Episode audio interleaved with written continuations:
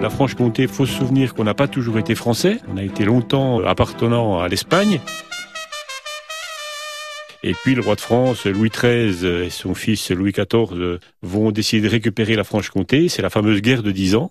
La Franche-Comté va tomber dans l'escarcelle du roi de France et le roi de France va faire ce que font la plupart des gens qui récupèrent un terrain comme la Franche-Comté, ce qui existe toujours maintenant. Ils vont mettre en place les taxes, les dîmes, tout ce qui pouvait y avoir comme impôt possible et imaginable. Et puis les francs-comtois, les gens qui habitent sur à la frontière vont très vite se rendre compte que c'est moins cher côté suisse puisqu'il n'y a pas les taxes. Et ma foi, on commence par passer la frontière pour aller chercher des petites choses qui servent tous les jours à la maison, hein, le tabac, les allumettes, euh, voilà.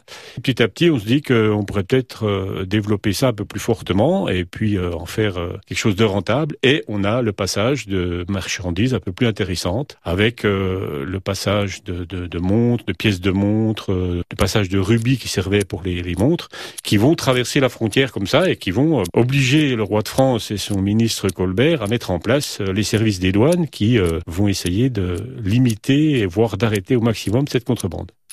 Alors on parle de quelque chose d'illégal, il y a un côté exotique dans la contrebande. On se dit, c'était chouette, euh, hein, le côté euh, gendarme et voleur, et puis essayer de déjouer les pièges des douaniers. Les douaniers sont pas non plus, faut pas non plus les prendre pour des bebeux. Ils ont aussi, euh, ils ont aussi des capacités de déjouer les pièges des contrebandiers.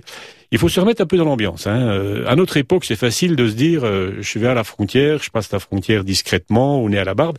Si on se remet dans l'ambiance de l'époque, pas de lumière, il fait très noir, très nuit. Il y a encore des, des animaux euh, sauvages, hein. il y a encore les loups qui sont présents, les ours qui sont présents dans le secteur, dans notre secteur, puisque les derniers ont été tués il n'y a pas très très longtemps, 1830 par là autour, dans la vallée du Doubs. Donc il y a toutes ces choses-là qu'il faut déjouer. Il fait nuit, on est équipé. Alors maintenant, on a des super équipements, une audace de rando, on a des qui chaud.